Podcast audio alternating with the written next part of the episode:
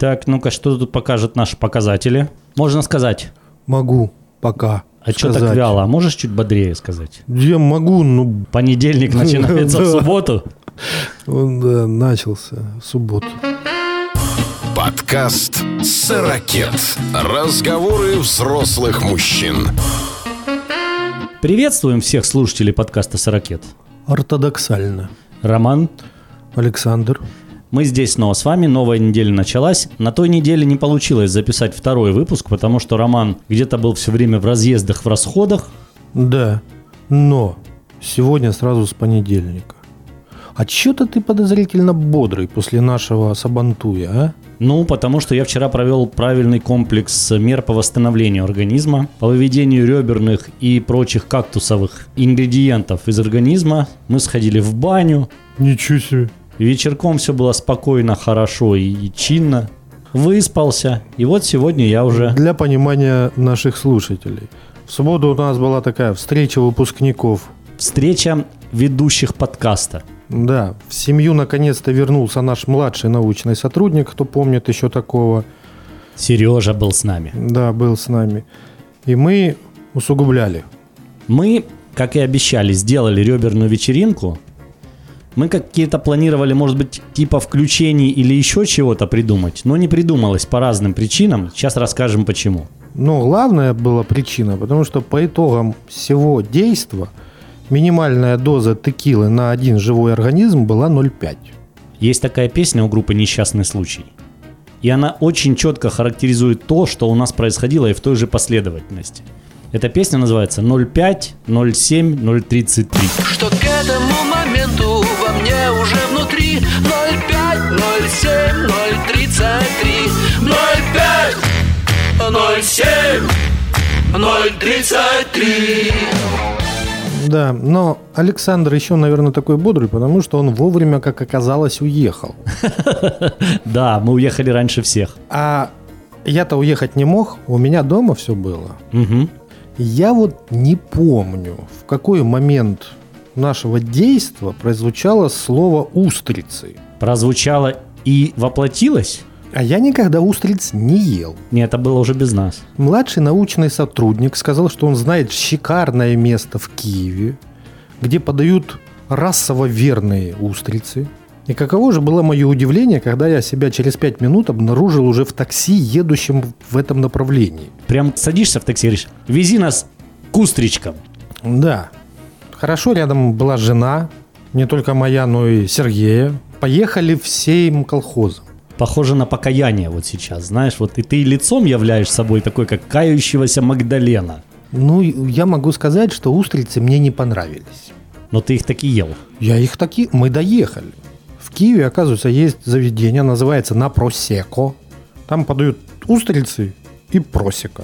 Ну, вино. Игристое. Мы доехали туда. Мне сказали следующее. Чтоб ты устриц полюбил, надо минимум 5. Из этих 5 начинать лучше с каких-то средних. Лучше с 4 начинать сразу. Ну, что это такое? Мне принесли какие-то средние. Я попробовал, сказал: нет, ты пока не понимаешь, сейчас поймешь с большой. Принесли какую-то самую главную устрицу. Я ее съел. Ну, в общем, мужчины, если кто не пробовал устриц, не надо их даже пробовать. Мне кажется, их не надо пробовать после текилы. Такое ощущение, что я просто тупо пожевал море. Ну, а они же оттуда, скорее всего. Ну, я надеюсь. Ну как, ну просто взял, пожевал какую-то такую слизкую жидкость со вкусом моря. Но самое плохое, то что на следующее утро, я пил водку сначала, да? Ну, ты помнишь, потом со всеми текилу. Да. А потом же я там пил просека, получается, под устрицы. Как правильное. Вот я сейчас не видно, я так подскривился аж. Думаю, предвкушаю твою потенциальную И боль. Утром, вот вы даже не представляете, что такое похмелье со вкусом устриц. Это такая гадость. Но город, оказывается, все-таки умеет зажигать еще огни. Во сколько вы вернулись? Я не знаю. Устрицы закончились, мы и вернулись. Круто. Что еще сказать? Да что сказать? Устричное место есть, если кто любит, вот, пожалуйста, напросеко. Говорят, очень вкусные. Я не понял, не могу подтвердить, есть не буду, да, их точно больше. Хотя, может, еще раз когда-нибудь попробую, но ощущение, как действительно море пожевал. Все воскресенье после нашей вечеринки лежал. Это ты какой-то бодрый. У тебя что, даже голова не болела? Нет.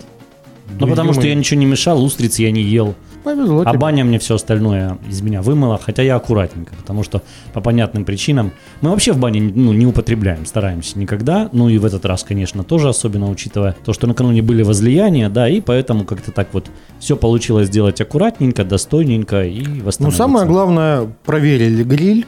Вот, к этому вернемся. Была заявлена реберная вечеринка. Ну, скажем так, не только реберная. И надо сказать, что у Романа на балконе стоит гриль, электрогриль. Мы о нем уже говорили несколько раз. Это такой девайс, в котором есть тен, собственно, нагревательная такая спираль, которая раскаляется до уверенно оранжевого цвета за определенное время. Внизу под спиралью такая специальная емкость, лоточек с водичкой. Но это для того, чтобы когда жир, который капает с того, что ты жаришь на этом гриле, чтобы он не сгорал по большей части, да, а сразу же газ в этой воде.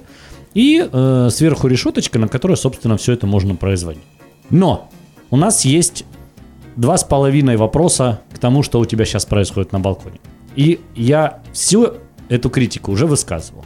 Во-первых, он у тебя низко стоит. Тебе надо поставить, сделать специальное место, чтобы он стоял выше, чтобы мы не стояли в этой позе сломанной березы над грилем. Ну, вообще-то можно было там сидеть, возле гриля. Ну, как правило, мангал подразумевает то, что ты вот на мангале жаришь свой. Это понятно, знаю, ну да, это у меня будет по весне новый завоз мебели. И новый завоз света, потому что вторым пунктом всегда во всех вот таких местах, ну, он же просто необходим свет, потому что мы посадили 2 телефона, по-моему, пока светили. Ну, это я утрирую, конечно, но все равно подсвечивать мобильным — это немножко не камильфо. Это всегда нужен помощник. Зато как получилось очень так душевно. Не, душевно оно бы и так получилось. Получилась командная работа. Да.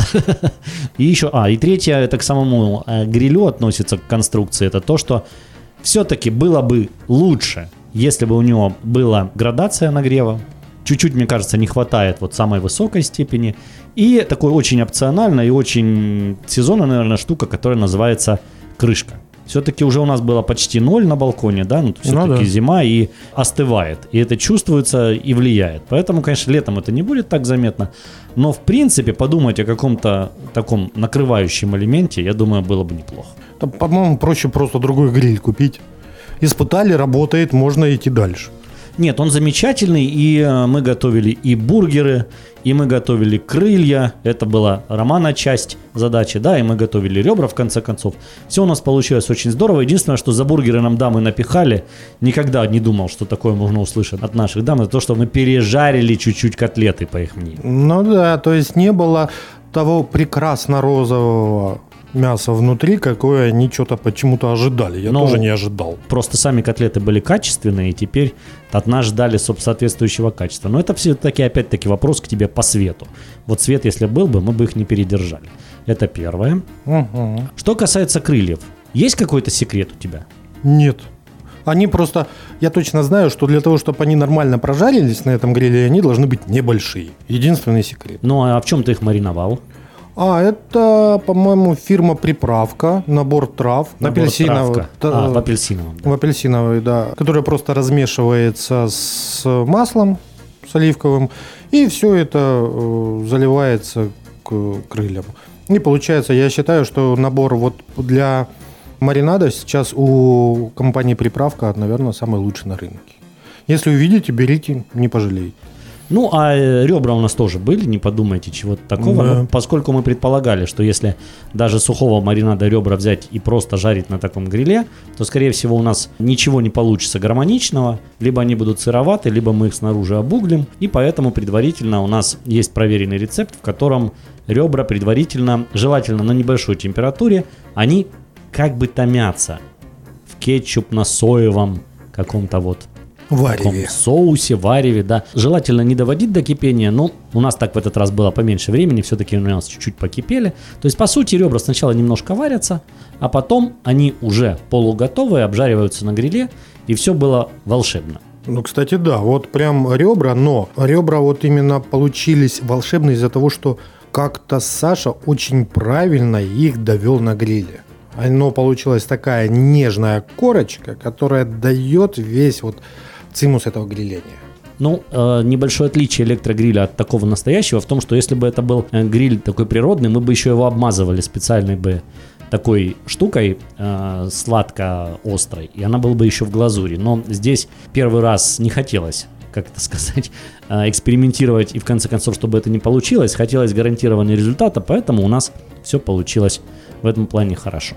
Ну и нельзя еще раз не отпентить наш любимый закарпатский рецепт, да, который мы уже третий раз, я, по-моему, готовлю. Я рассказывал, что когда мы были на отдыхе этим летом и в Закарпатье, нас угостили в одном из заведений, принесли вот такие вот ребра, которые нас очень сильно удивили. Эти ребра, как ни странно, никак не запекаются, то есть главное, чтобы они были копченые в правильном смысле. Такие ребра я покупаю на ярмарке, это ребра настоящего копчения, не химическим способом закопченные, а затем их просто делишь на порционные кусочки, кладешь специальный сотейник, туда добавляешь лук, добавляешь туда, самое главное, чернослива из расчета 100 граммов на килограмм чернослива, и тихонько их тушишь, сколько у тебя хватает времени. Главное, чтобы мясо начало отходить уже от костей, и тогда это получается волшебные копчено-вареные ребра. Ну, конечно, которые это не гриль. Которые съедаются в полном объеме. И даже детьми, потому что у нас была совсем маленькая принцесса, и она, будучи довольно капризной в еде и никогда ранее не пробовав такие ребра, все-таки их попробовала и ела с удовольствием. Было одобрено. А это для повара всегда самое-самое главное. Да, а я, в отличие от тебя, вчера в бане не ходил, лежал, вспоминал устриц и смотрел кино. И могу посоветовать фильм, который, вот, не знаю, вчера у меня зашел он просто прекрасно.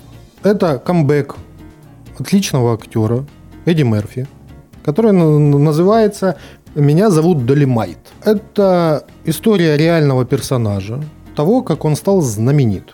Это Долимайт, это чернокожий комик, который стал знаменит в 70-х годах 20 века и которого считают крестным отцом всего рэпа. Эдди Мёрфи в главной роли. Он абсолютно не похож на персонажа в жизни этого Долимайта.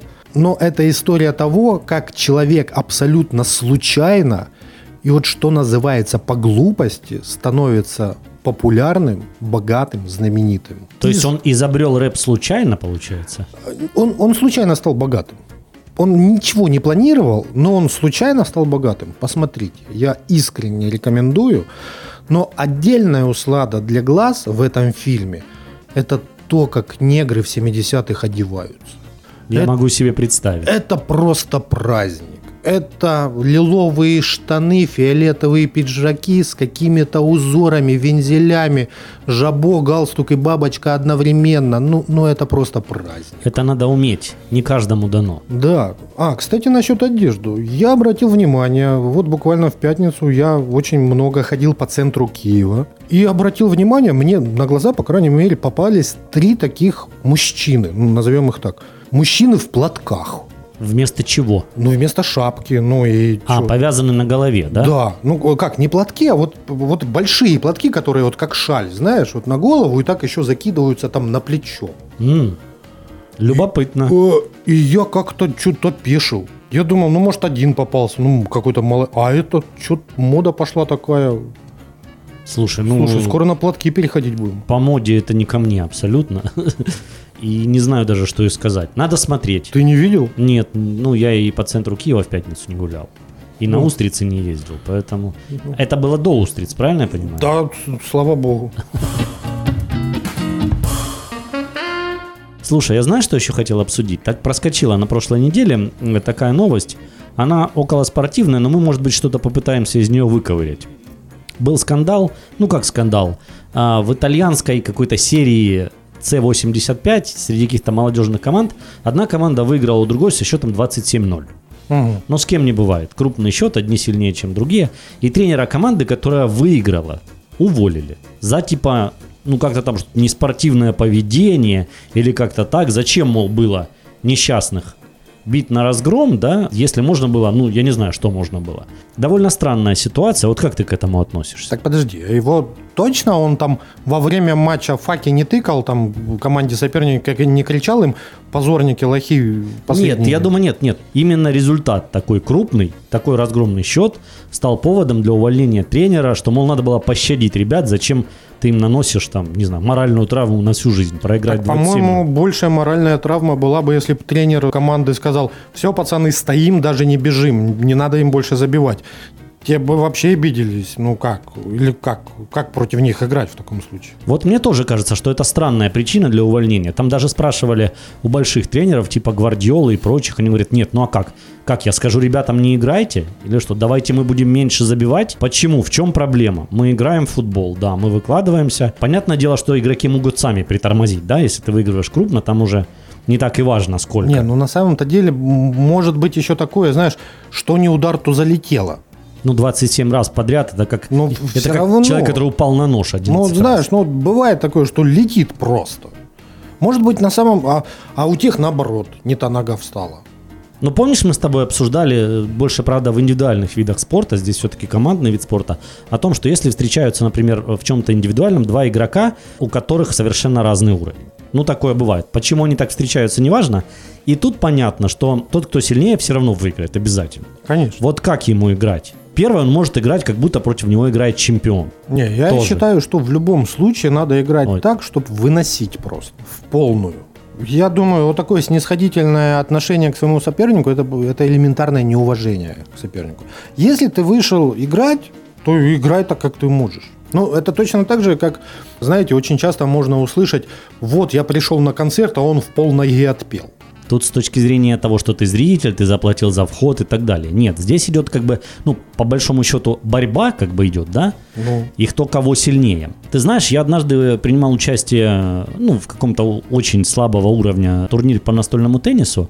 И был один парень, который играет, видно, давно занимается в спортивной школе, против парня, который недавно занимается в спортивной школе. И вот тот начал, знаешь, как над ним, ну, не то что издеваться, а вот так специально как-то играть, ну, как бы насмехаясь, знаешь, можно же ведь по-разному выигрывать. То есть он там высокие мячи, там и туда, и сюда. В общем, и тренер остановил игру, тренер этого парня, который выигрывал. Подозвал его и сказал: ты так не делай, пожалуйста. Ты, если видишь, ты сильнее, ты играй так, как будто он тоже сильный. А вот это некрасиво. Это не спортивное поведение. Тренер абсолютно прав. Любые поддавки, любые какие-то снисхождения – это не спортивное поведение. А еще я знаю, что бывают такие, вот если один соперник знает, что он точно слабее другого, он может подойти к своему сопернику и сказать: слушай, ну, результат понятен и так, давай как-нибудь не так сильно, чтобы не так больно было. Не, ну это бред, я считаю. Вот это тоже я считаю, ну то есть понятное дело, что тебя размажут, да? Да, но ты не вырастешь, если тебя будут беречь. Ну и перейдя от тяжелого состояния к спорту и обратно, все-таки надо тебе для небольшого облегчения, ты мне напомнил историю о том, как ты говоришь, что устрицы только после пятой заходят, хорошо? Не, это мне так сказки рассказали, я до пятой не дожил, я 3 съел всего лишь. Я просто хочу рассказать такую туристическую, ну, байку, историю. Когда-то мы были в Германии и попали в частную пивоварню, а там весь этот антураж, когда ты просто стоишь на улице, и тебе выносят. Заказываешь ты только первый раз, а потом, если ты не кладешь вот эту пивную штучку на бокал, то тебе его заменят, если он опустил. Заменят, в смысле, дольют? Нет. Ну, штука какая. Ты приходишь, за столик становишься, а там, ну, не индивидуальный столик, а где есть место, потому что людей много. Проходит такой чувак с такой большой корзиной, а в нем пиво такие, бокалы стоят, стаканы. И он видит, что ты стоишь. Он тебе ставит этот бирдекель, ставит на него бокал и ставит отметку 1. Карандашом. За ухо его кладет и уходит. И вот так он обходит всех и возвращается через какое-то время. Если у тебя бокал опустел, и он стоит так же, как и стоял, он забирает пустой бокал и по умолчанию станет второй. И ставит тебе отметку. Какая прекрасная традиция. И потом считать же просто. Ну вот сколько вот этих штучек, столько ты выпил. А если я просто рядом стоял, мне хренак и налили? А если ты не хочешь больше, вот ты считаешь, что ты выпил последний свой бокал, то ты берешь бирдекель и ставишь его наверх. А если не знаешь о сей прекрасной традиции, ну, значит, выпьешь как минимум на 1 больше. Вот, и в тот день в этой пивоварне был день темного зимнего пива, довольно крепкого, сваренного такого, знаешь, не черного, но цвета, а такого, как хороший чай, такого красно-коричневого. Да, ради этой эмоции. Вот. Мужички стояли, местные немцы, ну и завязалась беседа, что, мол, они говорят, вообще... А сегодня... ты после скольки по-немецки понимать начинаешь? Я вообще не понимаю по-немецки, у меня был переводчик. Сказали, что вообще, конечно, вам сегодня не очень повезло, что вот такое только сегодня пиво, ну, тяжеловато. Первые 5 бокальчиков идут тяжеловато. Почем бокал, в смысле? Нет, 0,250 такие стаканы. Первые 5 идут тяжеловато, но зато потом вы поймете всю прелесть этого напитка. И шо? Сколько ты? Нет, ну мы-то в туристических целях, а не в целях почувствовать после 5-й устрицы весь вкус. Так, слышь, может, вся прелесть Германии открывается только на 7-м бокале? Может быть, но в тот день я этого не испытал. Ну, ты же в Германии в этот раз-то можешь испытать? Опять будет, наверное, зимний вариант, опять будет зимнее пиво. Ну, посмотрим. Посмотрим, может быть и да. Ну, на улице просто выпить 5 бокалов пива в холод. Это то еще испытание, должен я тебе заметить. Ну, вот ты мне и расскажешь. На этом все. Всем доброго понедельника, вторника и всех дней недели. Абсолютно поддерживаю сей прекрасный тост. Будьмо. До свидания. Подкаст «Сыракет». Разговоры взрослых мужчин. А че ты замер? А я думаю, как закончить. За пивом беги, Александр. Мне не надо, это тебе надо. Я для тебя сбегаю. Хорошо. 05, 07, 033.